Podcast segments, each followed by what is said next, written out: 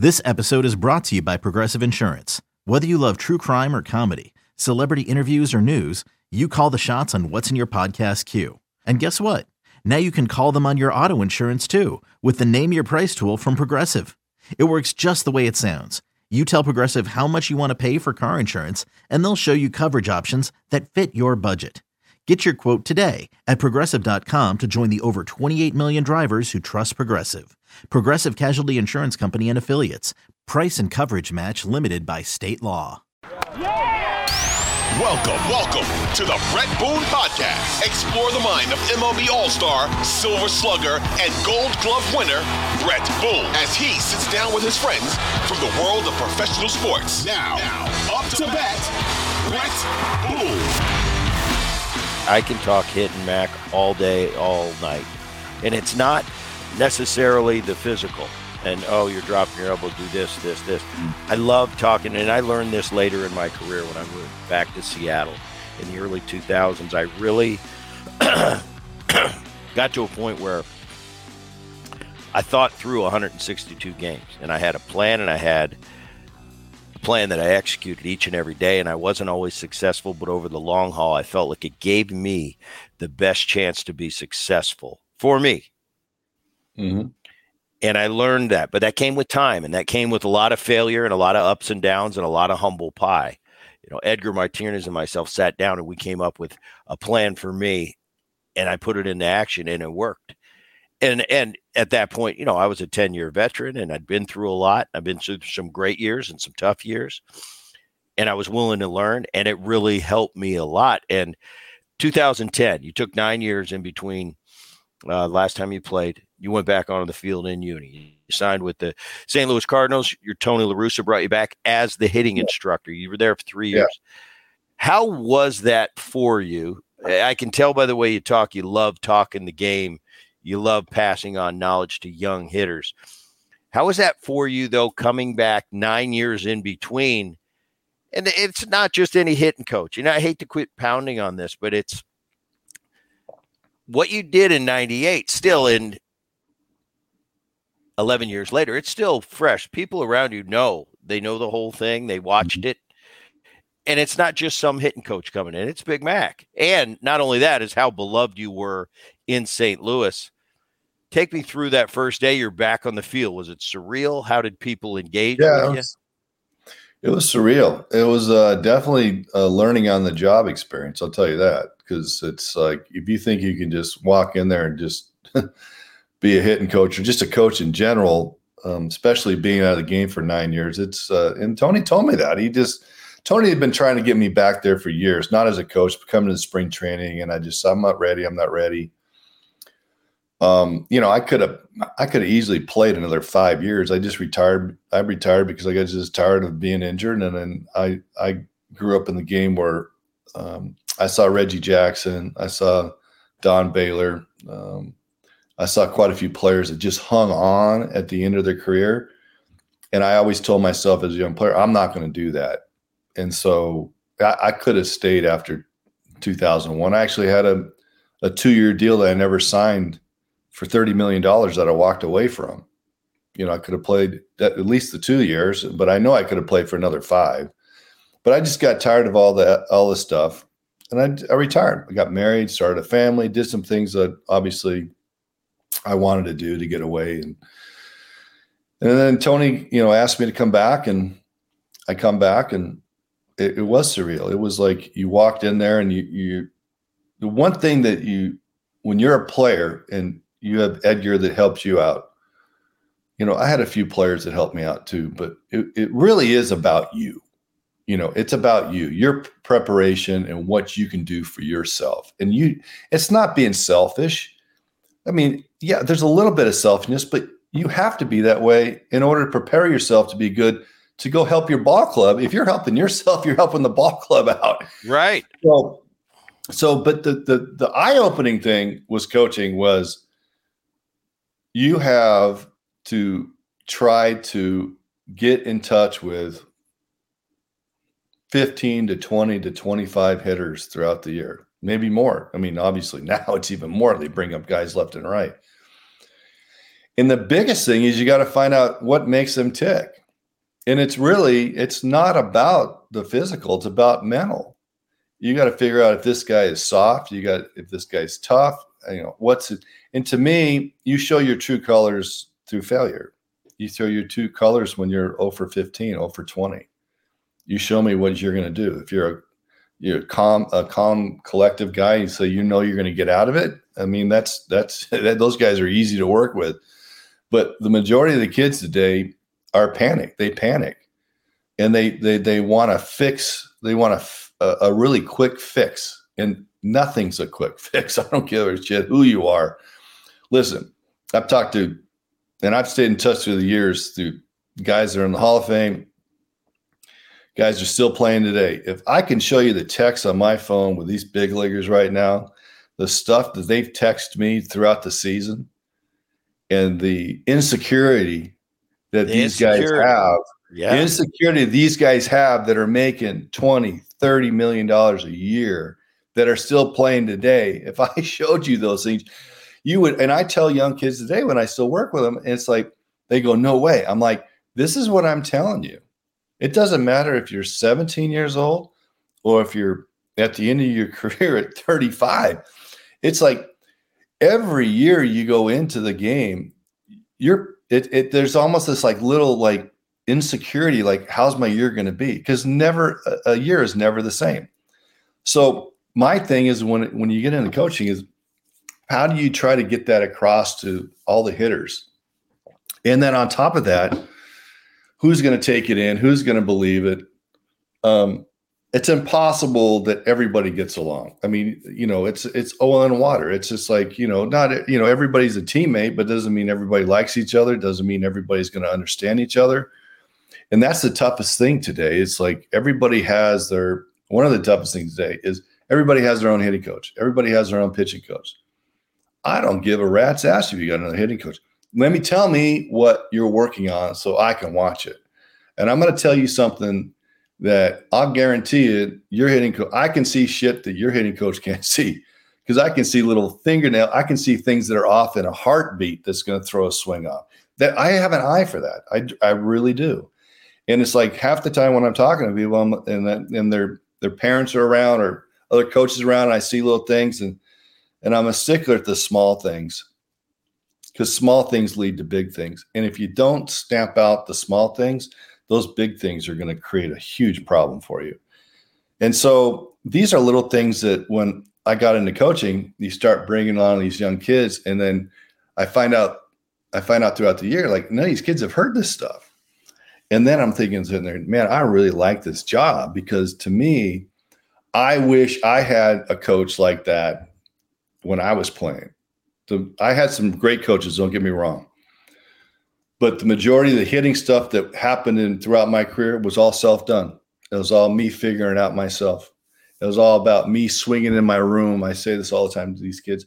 I used to swing in my room almost every day in the off season with a fungo. So I understood the path. I understood feeling my under hitting in bare feet is probably one of the best things you can do to understand where your feet are at. If you're in your bare feet, your feet have to work a little bit differently when they're in shoes or spikes or whatever. And you want to know your base, you want to know your lower half. Everything's dictated from the feet up feet, ankles, knees, hips. Stronger, more secure your lower half is, the faster your hands are going to be. If your lower half is insecure, it is impossible for your hands to be fast at all. Impossible. Your hands are only as fast as how secure your feet are in the ground. And I will challenge anybody to that. that that's, a, I mean, that is an awesome, and you, you're right. You don't hear that every day. I watched you through your career. People have commented on, you know, asked me about Mac, and I said, Mark was different when he was in Oakland. And you look at your stance, look at where your oh. toes are. Oh yeah. In in St. Louis, you were more spread out and your toes were opposite direction. Well, my toes, listen, it, to me, it was a feeling. So it was a big bat. You went from that big bat, skinny handle to in St. Louis. I remember picking up one of your bats, and it was similar to what I was using. We were well, both, and okay. I'm going, I remember Mac having the skinny handle, big barrel in Oakland, and all of a sudden you I think you were like a four two in in St. Louis, right or wrong? I mean, four two as far as bats. Four two, bat? 34 inch, 30. No, no, yeah. I, no, I used the same bat, uh, the same bat I used my whole career. It's just Rawlings in sort Oakland? of changed. Yeah, Rawlings sort of Okay. changed. Uh, so when I was in Oakland, it was a it was a Rawlings 256B, and then when I got to St. Louis, they they changed it to Mac 25s. So it actually was a Davey Lopes bat that I got in 1984 in instructionally. So my attorney at the time, I didn't have an agent, I had an attorney. And he got me a deal with Rawlings, which was unheard of for the minor leagues. I got 24 real, real bats, not those balsa wood of Louisville bats they used to give all the minor leaguers. So I got 24 Rawlings bats. So they had, at the time they were saying you need to pick a bat, and so Oakland sent down a bunch of all the bats from the big leaguers left over uh, from the uh, '84 season, and I went in the bag and I picked it out, and it said Davey Lopes, and on the bottom the knob it said 256B. And I was like, wow, this is nice. It's sort of a medium handle. It's like a medium barrel, and I went and played the game, and I think I had a home run or two that day, and I'm like, this is my bat. 34 and a half, 33 inches. Never changed it. It got to the point when somebody brought it in, and you know, they the, whoever wrote back in the day, somebody took a pen and wrote on the knob of the bat, they wrote McGwire, spelled it out, and then they wrote what the what the ounces were. And I'll tell you what, I could, and it had to be 33 ounces. I could, I could feel if it was 32.5, I could feel if it was 33.5 or whatever it was. I just knew. Um, and I used that bat. Now, Rawlings throughout the years, the label, the little, the now I don't think they have the labels, the, the little stripe they put on it. Back in mm-hmm. the day, early days, it was down more towards the handle. But then something happened with the the league office and they and so they put the label up a little bit higher. So it actually made the barrel look a little bit smaller. And then now I don't even think they have this those little round stickers on them or the, the paint on them. So it was the same bat. I used the same bat throughout my whole career. Now, if there's there might be a game or two that I probably if I didn't have one available, I just picked up whoever's bat, you know. But to me, it was just like that bat, that Rawlings bat was everything to me. And um, I don't know about you. It's like, did you ever use like a, a weighted bat or swing a weighted bat or put a donut on or anything like that? See, I was, I was, I was from the school, and I know they've done studies on this. It proves absolutely nothing if you use a weighted bat and then go up there and hit. You're not faster at all. And and I and I heard that really young in my career if I ever did put a weight on my bat, it was just to do. I always did this thing with my wrist because I wanted my wrist to be as flexible as possible, and so I just did that. And then I never, I hardly ever took a practice swing on the on deck circle, and, and I get people ask me that all the time. Why do you? What do you think my answer is? You, why do you think I didn't take a practice swing on the on deck circle? I've got I've got no idea. I didn't want to waste any. So it's like you swing so much. Why am I going to swing more in the on deck circle when I can spend my time concentrating on that pitcher, the release, the fingers, and you know stuff like that. So, um, I would Yeah. use a I would use a a donut, and it's almost like we talked about golf earlier. And by the way, I did check out the skills challenge that you won, and that was very wasn't impressive to beat to beat the big boys. Um, I would put a weight on my bat. I would put a weight on my bat just to almost like I'm late to the range. I got to play today. I'm getting older. My back hurts, so I've got to loosen up.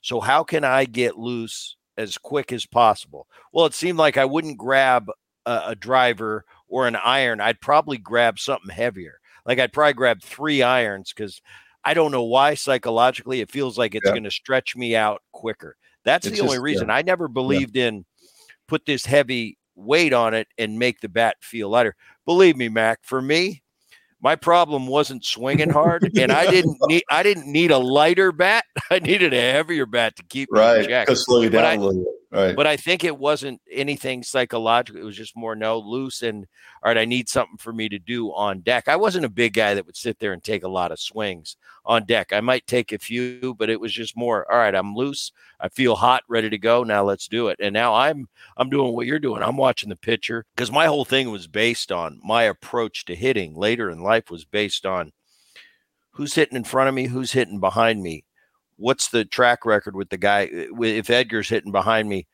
uh, we've already had this discussion a half hour earlier. What's his history with this pitcher? Mm-hmm. If I got a base open, are they tending to go after me? They're going to pitch around me depending on what he's done off them. Well, who's in that bullpen? Who's coming in? What have I done against them this year? What have I done against them this right. series? What kind of pitcher? Uh, how are they going to try to probably get me out? Now I put all that, formulate it, and now each and every at bat, that was my approach and that's how i approached everything and i didn't waver. I didn't go up there and, and abandon my approach because he threw a pitch i didn't think he was going to throw and sometimes i i tip my cap and go you out you out chess played me there but in the long haul i think i'm going to win and that's that's right. where my my hitting approach came from. Yeah you said that you know you could tip your hat to i remember doug rader um, was my hitting coach in 92 in oakland and when I met with him, because 91 was the worst year of my career, 201, and just really stunk. And it was eye opening, very humbling. So I made some changes. And to your point of like, you know, pigeon toed, leg kick, and then now more into the ground. That's when I started learning into the ground and, you know, the strengths built from the ground up. But Doug said to me, he goes, and it was a light bulb that went off. It was as simple as this. Do you understand that that pitcher's getting paid a lot of money to get you out. And, you know, and some days he's going to get you out. And I went, oh, that was like light bulb went off. I was like, it just, it just made things so much like smoother and understanding that that guy's going to stick it up you. You know what? And that's okay. Now, how do I get over that? I process it. How did he do it? Did I get myself out or did he just overpower me? Did I outthink myself? And that's why I always lived, I always lived like 35, 40 minutes away from the ballpark because I enjoyed driving home, listening to no music, going over what happened that night. And then by the time I walked, drove into the garage, closed the garage door, I walk into the house, that day was over with. And I started thinking about the pitcher tomorrow. Yep. And then it's like you talk to to the point about coaching, like you start talking about this to kids, they understand it, but they're like, "Wow, that's a lot of work." And you go, "Yeah, it's a lot of work. This is your freaking job, dude." Like like why wouldn't you use every resource possible and do the things that you how do you know how great you you could be? Now you're really good, but how do you know how great you can be if you started adapting this into your into your thought process? Rather than thinking about where is my hands, where am I mechanically? Let's go look at my swing all the time. When 99% of the time you make an out, it's usually what you swung at. It's like, and it's usually a pitch that you're not capable of doing. And when you go 0 for 20, I will guarantee you, let's go look at your pitch selection. And if your pitch selection suck, so then why are you worried about your mechanics? Your mechanics are going to be horseshit if you're swinging at pitches that you aren't capable of hitting. So why would you, you throw at the rosin bag? You swing at the rosin bag, right? It's like so you're making something out of nothing when it has to just go to your pitch selection. Just understand that and how that like simplifies things. And then to the point of what Doug Rader said, it's like he's going to get you out sometimes. It's going to be really tough. Okay, turn the page. Let's go down to the next play. And then I'll guarantee you the next time I face that that pitcher, if he stuck it up my, you know what? I know he's not going to be as on as he was the night that he stuck it up my butt. It's just like, hey, I have a great idea. He's not going to change. Pitchers really don't change that much. So they're not going to invent pitches over the over the year. Some do, but they're you know, they're not totally convinced that they're going to be successful with a new pitch during the season that's why like spring training is sort of a crapshoot because guys are always experimenting on new pitches. But then when the bell rings, they go right back to their old faithful. And so, yeah, they might have add a fourth or fifth pitch. I sit there and go, all right, great. you're gonna you're only going to have one or two pitches throughout the that night, that day you pitch that you're going to have you're going to be dialed in on. Um, But these are all things that, like when I was coaching and, and when I still teach today, these are things that bring attention to these young kids that they don't know because they don't speak this language anymore. It's um, it's all about let's look at the computer, let's look at your swing path, let's look at your exit velo, let's look, which is totally fine. That's that's great. I'm not saying I'm good, but I will guarantee you if you put more concentration on your game plan and what you see and how you got yourself out, how you got hits, that's going to outweigh looking at a computer, looking at your your your swing angles, or well, why am I not keeping my bat in the barrel? Oh well, well, well, we can go to that later, but let's see what you're swinging at first. Take your business further with the smart and flexible American Express Business Gold Card. You can earn four times points on your top two eligible spending categories every month like transit, U.S. restaurants, and gas stations. That's the powerful backing of American Express. Four times points on up to $150,000 in purchases per year. Terms apply. Learn more at americanexpress.com slash business gold card. Well, I think too, it's like to these young hitters, especially young hitters, a mature veteran guy, maybe he can handle this. But from a psychological standpoint, when you're a young, you haven't established yourself yet, you're just breaking in. These exit velos and all that stuff, I think, can be a detriment because all of a sudden your exit velo, hey, this offseason I was averaging 97, and wait a minute, it's only it's only 95.8. Their brain's spinning when it shouldn't be thinking about anything like that. Is that ball is that ball squared up and did you make the outfielders turn their back into that right center gap? That's good. We don't care what the exit velocity is. You hit that ball 10 rows deep into the seats. Is that good? Well, I've never hit a homer that wasn't good. So, yes, it's good. Does it matter what my exit velocity is? Is this a video game or is this about results? Putting a good swing on the ball and seeing a result because of it.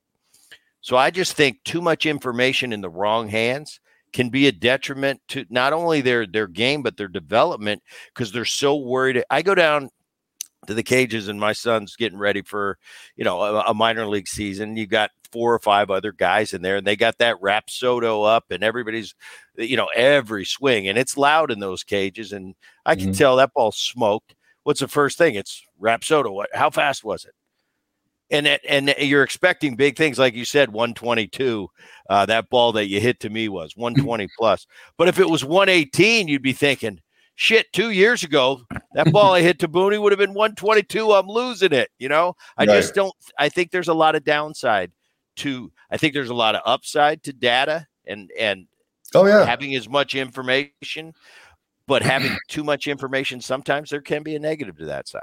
Well, I, I, I totally agree with you. It's but that's you know you can't fault these kids for this because this is how it's been t- is being taught today, which right. is really unfortunate, being the only way that's going to be taught. And then you have somebody like me come in, or you come in and start talking about the mental part of it. The unfortunate, not that these kids aren't going to get it, but the unfortunate thing is, it's like, it's like most of these especially the big leaguers today, the young ones. You know, the guys that have been there for a while, they, you know, they they can do it themselves. But the young kids, they they they they have successful minor league careers, right? And they get to the big leagues. What happens when they get to the big leagues? To your point, they're throwing all this information that just gets their mind going like this and I'm like going, wait a minute, they didn't get all this information in the minor leagues and they were freaking studs. Why are they struggling in the big leagues? Is because they get in the box and they're thinking about all the fucking information you're giving them, which is absolutely, it's like, what? Let's just simplify it. What did you do in the minor leagues? I got up there, I had my game plan, I'm going to do it. There's no reason for you to, and, and what, and then what happens after that?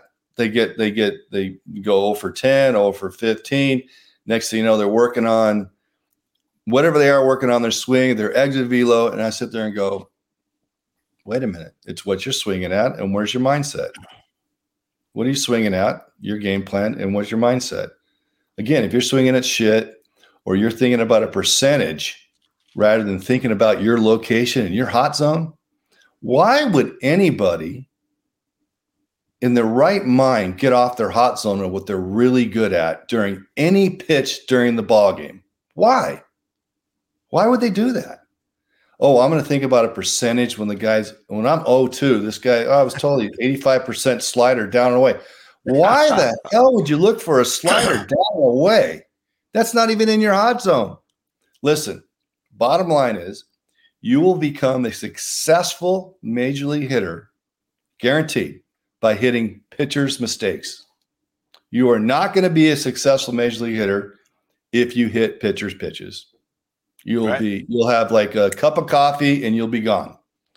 Guaranteed. But the problem is is the information that they're usually giving them is all about what the pitcher gets you out on rather than what is it where does a pitcher get his fucking tits lit? Where does he get his tits lit? Where does this slider back up to? Where does this fastball back up to? Where does he miss with it? Whatever it may be.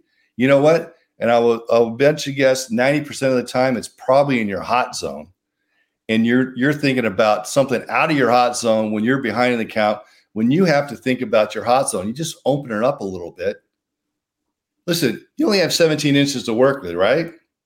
Right? 17, well, 19 inches now because they, they give you an extra inch with the the computerized strike zone. So like right. it's 19 inches, not 17. So it's like you're only going to be able to be really good by hitting eight and a half inches of that plate. You you are not going to be very good by hitting 17 inches. You will not. That's called in between, and you'll be finding yourself having a cup of coffee and see you later. So, in order for you to not, it's like, do not. If anybody gets anything out of this, do not leave your hot zone. That's all I can say. And if you ask kids today what their hot zone is, I bet you Majority of them probably can't even tell you what their hot zone is. They probably can't tell you what they're really good at. I know what I was really good at middle, down, and in. Man, I was really good at that. And then what were you really good at? What was your hot zone? For me, my hot zone was bid up and away from me. and I'd look there and I had the ability to right. 1 2 0 because I got to a point in my life where I could hit a ball out of right center as easy as I could hit it to left. And where do most pitchers want to go? They want to go down and away when they need a strike or or away when they need a strike. Right. Give me that strike. I took that away most, from them. Yeah. And where do most miss? Most miss middle, middle in. It's you like, know the thing that you know the thing that what exactly what you're talking about. You know who used to wear me out, Mac, eh, when I was young was Al Leiter. Mm. And what did he cutter, do? Cutter, cutter. He threw a cutter every pitch, and then my mm-hmm. ego gets in the way. I'm going to show him. He keeps coming in here, and I'd rip one off the tarp for a strike one. I really showed him, didn't I? Yeah. When I finally got a little bit older and a little wiser, and I thought, well, I'm going to quit looking for that stupid cutter in because usually it's a ball. Okay. I chase it or I hook it. I'm going to look for out over the plate and wait for when that cutter in is in the middle of the plate. That's when I'm going to hurt it. Right, right. Not when it's right on the edge. Yeah, you know? so that's my point. So you fell in the trap, which I've done that too, and it's like I'm I'm speaking from experience because of my failures. It's like so you're right. you're middle up and away, and all of a sudden they say, "Hey, Al Leiter's pitching tonight." Okay, well I'm going to look for cutter in. Well, now it's his out pitch, and that's right. not even your strength. And you're going, you're like, and then I, if I was your hitting, I was like, "What are you doing? Come on!" It's like you have to wait him out to the point of Doug Rader. There's going to be nights that he is going to stick it up here. You know what? And it's like you tap it, you just tap, tip your hat to him, and it's like, okay, I'll move on. But Al Leiter is not going to hit that zone every time. It's just like Mariano Rivera is not going to hit it all the time. It's like Randy Johnson didn't going to hit it all the time.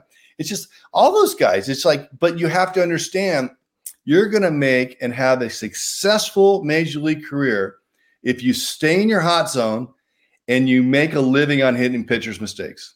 Guaranteed. That is awesome. You went to the Dodgers, you went to the Padres, you were a bench coach. You like that? And what was the biggest thing? You retired in 01. Last year, I believe you were on the field was 18. Yeah. Well, did that was notice. A- did you notice a big difference in that 17 year gap? Just not only how the game is played, mm-hmm. but the personalities of the players. Just the yeah. overall everything. How big of a difference did you notice from player to 2018 bench coach? Their work ethic. wasn't it as a, their work ethic. Well, it's just um, you know, and I, I think social media got a big play in that stuff, and you know, guys. Uh, it was it was sort of listen. I enjoyed my time in San Diego. Um, you know, it's just uh, we weren't given the best team at all. Um, unfortunate for Andy Green, I, I really, I really thought Andy Green might get a job this year, uh, managing somewhere. Um, it's un, one of the smartest guys I've ever been around. And to me, it's it was like being next to Tony La Russa. Um, I think it was the bench coach thing. It was just like it was uh, it was a different thing. It was a challenge. I took it as a challenge to be a bench coach. Um, you know, um, it was one of those things where I didn't have my thumb on really anything hitting wise. I didn't have my thumb on anything. It's like I, I sort of felt like I wasn't really having. It's it was just a weird feeling going to the ballpark every day. Let's just tell you, I I I, I was shagging at one one thirty out in the shagging a lot. Let's just say that for early hitters. That's that that was what I was doing. And I was sitting out there going, "What am I doing?" It's like you know, because uh, you know, it's like we had two, three hitting coaches, and you know, you can't, you know, I, you know, it's just like the, the kids today is what. But what I saw there was the the work ethic isn't in isn't what I thought it could be, and uh, but I didn't, I I didn't have a much of a voice down there, and um, you know, and then then my sons got to the age where you know I had another year left in my contract, and I walked away from that because I just thought, you know, listen, I, I want to be with my sons. They were freshmen, sophomore in high school, and we had to go through all that travel stuff, and and uh, they were a little bit late to the um, late to it, but you know, things have worked out. But it's just like, um, you know, didn't get any calls to any interviews for any managerial jobs. I thought maybe that might be a, a you know one of those things, but um, yeah, it was it was uh, I the hitting listen hitting coach is probably one of the toughest jobs in the sport itself. It's just like i said like when i got back into it it it was a i mean man if you've it's tough when you have to take on everybody's personality and, and not everybody's feeling great every day. You get blamed for the guy's not doing well um, you know but the thing is is I just enjoy passing on knowledge. And, and the thing is, is like I, I tell them, I, I, go, look, I'm passing this stuff to you. I didn't really learn how to hit till I was 26, 27 years old. you know, if I pass on to you when you're like 22, 23 years old, you're ahead of the ball game. You know, it's just about throwing that fishing line out and see if somebody gets a bite. You know, I can see somebody's mind working, you know, um, but unfortunately, it's like uh, coaching days are over in the big leagues I've never had a call since I walked away from it, but I really enjoy watching my kids play, just like you watch your kids play, and and uh, hopefully I got years years more of doing that. When I was a kid at SC, I'm watching you guys and those early A's teams, and they were fun to watch. You know, with Ricky and it was the Bash brothers and it was Eck and uh, Dave mm. Stewart, who, who, you know, I was a few years away from getting to the big leagues, but I was at SC 88, 89, 90, and I ended up getting the big leagues in 92 and got to, to face some of those guys. Uh, what do you remember about those early years? You won the World Series in 1989. That was the Bay Bridge when that collapsed. Yeah. Uh, take take me through that 89 season. Was your world champion? You won a World Series uh, championship as a coach. You won one as a player. 89. Just take me through the 89 and that whole young A's team that everybody was watching, always the favorite. Went to the World Series in 90, got beat by a Reds team that nobody expected. Just sum up well, those 88, days. 88 got beat by the Dodger team that yeah. wasn't expected either. Well, it's, listen, I was blessed, absolutely blessed you know, 80, well, I got called up in, you know, the end of 86. And then I won the job or won a spot. I was the last guy in 87. 87, I think we finished around, I think close to 500, maybe a little bit over 500. And then 88, we go into spring training. And this is something that, if you look at all the, most of the World Series teams that have won the shit, probably the last 20 some odd years or more, what do they always have? They always have really good homegrown players. And that's what Oakland was. It, I mean, it was it was a bed of homegrown players. I mean, Um, you look at Terry Steinbach behind the plate, myself at first base. Um, you look at uh, Tony Phillips at second base, Walt Weiss at shortstop. Carney Lansford wasn't homegrown player, but he was our captain at third base. You got Stan Javier out there in center field. Uh, he was utility center field along with Dave Henderson.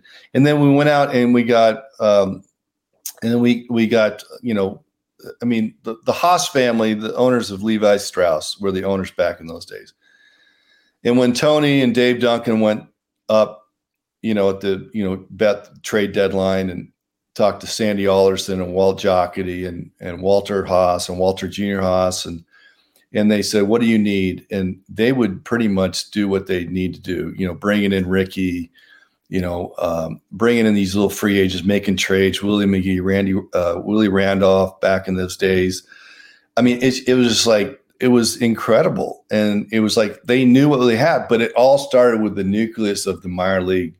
And it just seems like they all they still do it. I mean, think about it. Un, even though they're Oakland's going through some really hard times the last few years, they still really know how to develop. And that's how you start with a championship team. And I was lucky enough to be in 88 um, 88 team was fantastic. We got our butts beat. I, why? I don't really know. It just the Dodgers were hot. It just seems like the hottest team at the end of the year ends up winning it. I think, you know, 88, 89, and 90. I think we obviously the leagues were different. There was only two two leagues, right? We never played the National League. There was no interleague play. So we usually wrapped up our winning our division like three weeks before the season was over sometimes. So we had a big lull and you see how it really hurts a lot of teams. They're talking about it now in the World Series. The teams that win 100 games, they're out in the first round. Mm-hmm. And, but, you know, I was really, really lucky about being on that team. We had great nucleus. Um, and then 89, we learned from the loss of 88. In 89, we came to, we, we had a chip on our shoulder in 89. And it, it was funny, joking, even being around Tony it's just like it, it was one of those teams where you just threw the balls and bats out there and we were going to kick your ass. And it was just that we were that good. Unfortunately, uh, we had a horrendous earthquake that that stopped the play, um, and, and, and to um, um, you know we we had to go down to we had to go down to Phoenix and practice down in Phoenix for uh, five or six days, and it was 10 days later and we come back and we we we um, won out four four nothing against the giants. Um, but it was it was one of those again you hear it all the time. It is it's a childhood dream um, come true that you know you sit there as a young kid and thinking about i mean i used to watch baseball all the time when i was a kid. I used to i still remember laying on the floor seeing hank aaron hitting you know 715 and it was just like incredible off Al Downing, and it's just I was laying on the floor watching that, and um, Vin Scully making the call, and and you know, and then all of a sudden you you get an opportunity to be in one of those great games and and historic game, World Series in my third year, being in a World Series my second year, then being a, and winning a World Series in my third year, being in a World Series in my fourth year and getting smoked, but still the experience of that.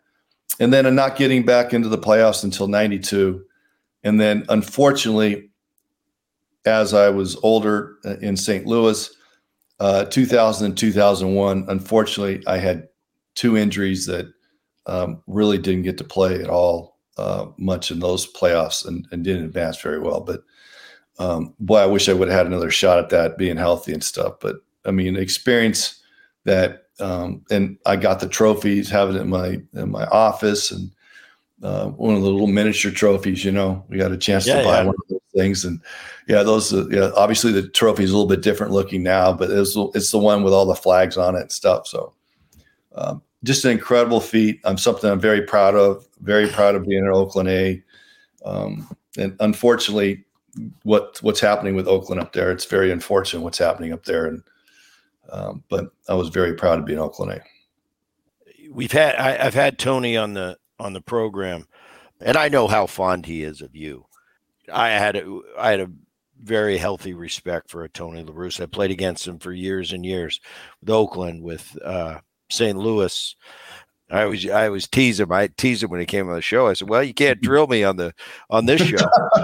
he, he got such a bad rap for that shit, dude.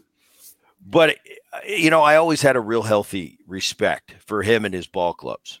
Um, just tell me, and and you know, it comes up when you were mentioning Walt Weiss, good buddy of mine, uh, a Willie McGee. It, it seems like Tony always the the players that he had in Oakland, they were always welcome wherever he was, and he was always trying to go get his guys. Just wrap up Tony a, a little bit uh, and your relationship with him over the years. Well, he's like a second father to me. You know, I, pr- I pretty much owe everything to Tony to give me that shot in um, in '87 in spring training. You know, um, I got called up in '86 at the end of '86 when he, you know, he got he was fired um, in I believe it was '86. He got fired by the White Sox, and happened in the uh, at the All Star break in '86. He was hired by the Oakland A's and the Haas family. So I got to play for him at the end of my uh, just a little cup of coffee I had in '86, and then I went into spring training in '87. You know, you know, in the minor leagues they had me working at third base. You know, I was first base at USC. They moved me over to third base because of my arm, and we had another first baseman that he was left-handed hitter, Rob Nelson, that he was just a first baseman, and so they tried to make um, accommodating for both of us. And then it turned out that I went back to first base after a while. But I mean, when I got brought up in '86, I was a third baseman. But you know, Tony, Tony was everything. He he, you know, he um, he just expects you to be ready to play every day. You know, I laugh at some of these some of the guys that didn't really care for playing for him, and it's just like I sit there. The only reason why he didn't like playing for him is because he expects you to be ready to play every day. You don't need to take a day off. I mean, think about it. You're only working three, three and a half hours a day.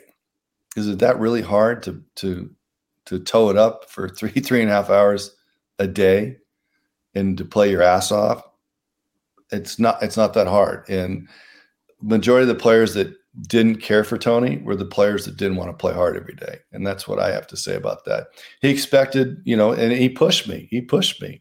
I mean, he got my ass and he made me better. And that's a that that's such a misconception today, which I don't I just don't understand why you can't raise your voice at a young kid to get it to get the best out of them. It means you care about that person. You're trying to get a little bit more out of that person, that athlete, just because it's like you might not see them getting you know putting their best effort. And if somebody wants to raise their voice it's like today it's it's it's frowned upon. It's like it's incredible. It's like i enjoyed it. And it made me better because i realized like wow he's he sees something in me. He's, he's trying to get more out of me. He's trying to push me. Um, and then you know again it's like one hell of a manager. I mean you talk you talk about we talked earlier about analytics and stuff like that him and Dave Duncan were doing analytics back in the 80s when, when computers were, were basically being started in somebody's garage. You know, it's like, so, you know, Dave Duncan had his own analytics, but he had a pin, all these colored pins. He had them in his big three ring binders. He had every team, every pitcher, every player, every hitter. He knew exactly where to play everybody. We had shifts before shifts were even a big thing you know, and and we knew we had game plans against everybody.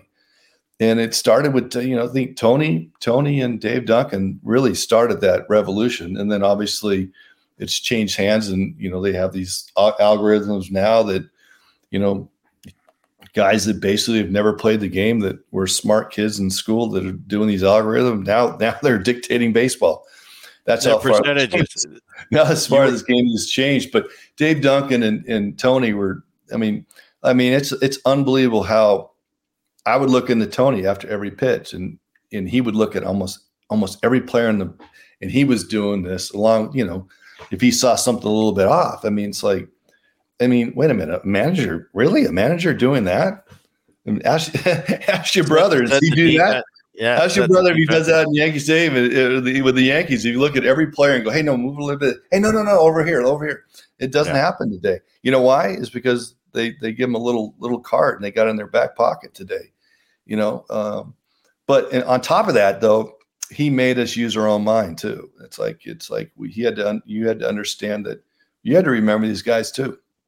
So, but he was awesome. He was awesome, and uh, you know, it just again, uh, father figure, love him to death, and I I owe everything to him.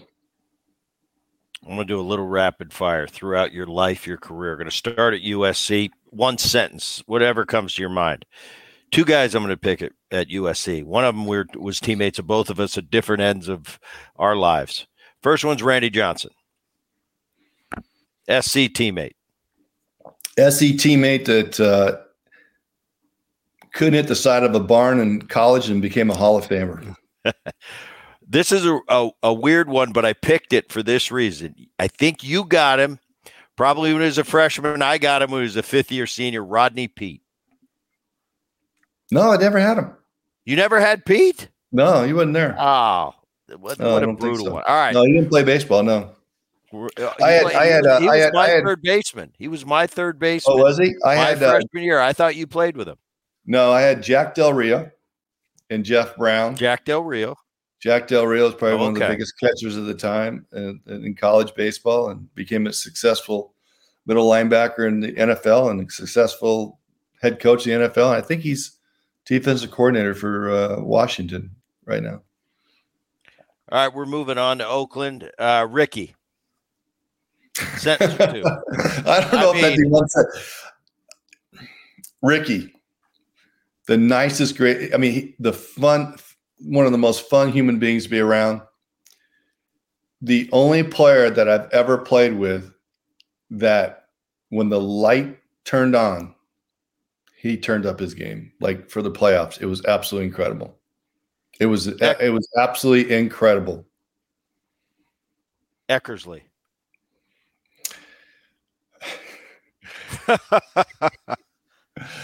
Another great human being. But a lot of people don't understand that he smoked a pack of cigarettes before he went down to the dugout or went down to the bullpen. And he was so nervous you couldn't stick a hay needle up his ass when he was on the mound. uh Jimmy Edmonds. Jimmy Edmonds. Wow. Jimmy Edmonds, probably the first hitter that I've ever played with that strictly hit on tips only. Really? He could only, when he was struggling, he didn't have a tip on the pitcher. Willie McGee. Oh, can I go back to that? I know that's one second. I mean, can I go back to that one sentence? So here, I'll give you a little yeah. example about Jimmy Edmonds. Jimmy yeah. Edmonds absolutely yeah. raked Randy Johnson because Randy Johnson tipped all the time, right? So he would, he would, he would, he told me this one day we were in Arizona. He's like, dude, you got to do it. He's doing this or doing whatever. And I'm like, all right. So I tried it. First at bat, I went up there and I tried it. Struck me out. I was like, dude, I can't see that. I can't concentrate on that shit. I'm going to go back to the, where he releases the ball and I'm just going to check out the rotation. I'm going to look in my hot zone. Next at bat, homer. I did it on my own. so I was never one of those guys that looked at tips. Jimmy Edmond was absolutely the best, and I, I, absolutely he absolutely raked Randy Johnson. Isn't it amazing how those guys that would? It's you mentioned a uh, teammate of yours who was a teammate of mine, and I loved him to death. Stan Javier. He was a guy that would always be oh, picking out idiosyncrasies. Yeah. And you're right. For me, unless it was so blatantly obvious, where I didn't have to look for anything, Mm-hmm. I, I I just wasn't good at that. I didn't have that, and it's and it's fascinating for me. It just shows how different we are as hitters. To hear a guy like a Jimmy Evans, he gets a tip, and it's like, wow, he goes to a different level confidence wise because because right. of the knowledge he has. Whereas me, it's like I don't really see what you're seeing. Right. I trusted like I didn't like that because I trusted my eyes. I trusted that box, and I got to the point where I can see fingernails and knuckles and you know, change ups and this and stuff. And I, I, I trusted that more than I'm going to trust this little tip and then take me off my game plan to what we talked way earlier about game planning. And, you know, I wanted to stay who I was. 2001, your last year, you got to play, you got to play with this guy. We've had him on the show. I played against him for a long time. Albert Pujols. Well, he better be 100% first time Hall of Famer in five years. Um, absolutely incredible. If, if there's, I don't have a lot of regrets because everything in life is, to me, is that's meant to happen. um, yeah, I wish I would have played a few more years left, you know, uh, with him because uh, I knew he was great when I saw him in spring training. And it's a story. This is going to be longer than one sentence, but the story that I've always said it's like Tony La Russa and, and Walt Jocketty, they were not going to put him on the team in 2001. And this guy would probably hit 600 in spring training. He was playing outfield, he was playing infield. This guy was leaving his feet for everything. And I'm like, are you kidding me, Tony? This, I mean, seriously, this will be the worst move in your career if you don't put this guy on this team. We need this guy. I don't care where he plays. You know, obviously he wasn't going to play first base because I had it, but they had him at third base, left field. And it wasn't until the last week of spring training when Bobby Bonilla pulled his hamstring and they had to put him on the DL. At the time, it was called DL. Now it's the IL. But and that that's how uh, Albert made the ball club. But Hall of Famer to me, a great friend, still in contact with him. Uh, when he was playing, he would. We live in the same area. He and I would meet pretty much every All Star break, and we would hit and go go over what he was doing. And um, unfortunately, when he started having his foot problems, he started having his knee problems. And when you lose your base, you lose everything. And then he got it towards the last year and a half of his career. And he had a he had a ball playing and when he got let go with the Angels, he had a ball going to the Dodgers, and then he had an unbelievable time finish up his career back in St. Louis. Yeah, and, and wow, I, I, remember him as a rookie, and I, he went on a Nike trip with us. we were kind of giving the rookie treatment, but we all knew how good he was. I mean, his wow. rookie year, he hit 329, 37 as, oh. as a rookie. Oh. And uh, I remember saying, Albert, did you get my golf bag? Get it, get it over here, get it packed in. And he was like, "Yes, Mister Boone," and because yes. we all, oh, yeah, yeah we yeah. all knew how good he was going to be, and we oh knew a few gosh. years from now everybody was going to be getting his stuff. So, oh, what, a, what cool. an uh, what an incredible and and and the one thing I love about how intense he was, and, I loved it because hey, the great ones are intense. I mean, there's yeah. a reason why he is as great as he is, and I mean, think about it, Booney. Like 2,200 ribbies. Think about this. 2,200. 22, yeah, right. Think about this. It's a though. joke. The he, the greatest first 10 years of ever. anybody that's ever played this game. First 10 years. Think about it, of the thousands of players that played and put these spikes on and played this game. And he is the greatest in the first 10 years. And unfortunately, it would have been another great 10 years after that, but his foot and knee problems. But just a real special person and a friend of mine. Yeah, the last guy who rode that wave with you was uh, Sammy Sosa. I know at first you guys weren't buddies, but you did. I mean, you're gonna be you're gonna be with him. Eh, yeah, we're linked for the rest of. Forever. You're married for the rest of time. Yeah. That's just life. Yeah, uh, well, it seemed like yeah. he was the outgoing guy when I talked about you. Mm-hmm. As the player that you, you didn't sign, you you know what you signed up for, and and you knew what came with it but you could have done without it. It seemed like Sammy was the opposite. Like he kind of liked yeah. that that spotlight and and uh, putting that you know smile. And I mean, that's Sammy was a showman. That's what he did. Yeah, absolutely. And you know, and and I get that asked a lot too. Um, I didn't. I don't. I don't know Sammy very well at all. I just know Sammy from being on the the ball field, um, saying hi to him, doing the stuff, and and then what happened that night on 98, 98 it, it was just that's that just happened. That was just just happened. He came in and we hugged each other and did that stuff, but it, it was just one of those things where it's like, yeah, he was like, you imagine him today with social media and and uh, you know, it's just like, I mean, he, he was a social media, he'd be a social media darling. And just listen, I mean, up until when he got 20 home runs in June and put him put himself on the map, it's like he was a he was a nice player in the game, right? He was a nice player, but he wasn't well known. I mean, it's like I was everybody thought it was going to be me and Ken Griffey because me and Ken Griffey for over the years in Oakland and St. Louis, we would go back and forth for the the home run title. And so, you know, I always thought it was Ken Griffey, and then all of a sudden Sammy hits 20 in June, and well, here we are. We're on this. is a hell of a race. Let's do it. Um, but I I enjoyed being around him. Um, again, I have not talked to him for 20, 22, 23 years. So ever since the last game I ever played against him, that was the last time I ever saw him or talked to him. So I wish him well. I, I you know, hopefully he he he can work out things and do something to come back to Chicago. I know Chicago loves him and they, they want him back, the Cub fans, and so. Um, but I wish him well, and hopefully someday that he and I can reconnect. I'll let you get out of here in a second, but I had to talk to you about this because this this isn't talked about that often. You're you're an A's Hall of Fame, you're a Cardinals Hall of Famer. I'm not going to ask about the Hall of Fame. You've been asked about that a million times. I got my own uh I got my own feelings about that, what's going on mm-hmm. there. But um what's something that's really cool to me. Uh you're part of that all century team. You got picked for it. It was 1999. Yeah. Uh, I was on the Braves that one year. It was during the World Series when you guys came in. Right. Um, how special is that? I think when I look at Mark McGwire, I know, you know, I know Big Mac that I played against. Eh, the thing that bothers me a little bit is everybody, you know, you're known for you're you're kind of like Hank Aaron. You're known as a home run hitter. But but I said, Big Mac when he was in St. Louis doing that, he was a hitter, man. He wasn't just a home run hitter. He was a pain in the ass.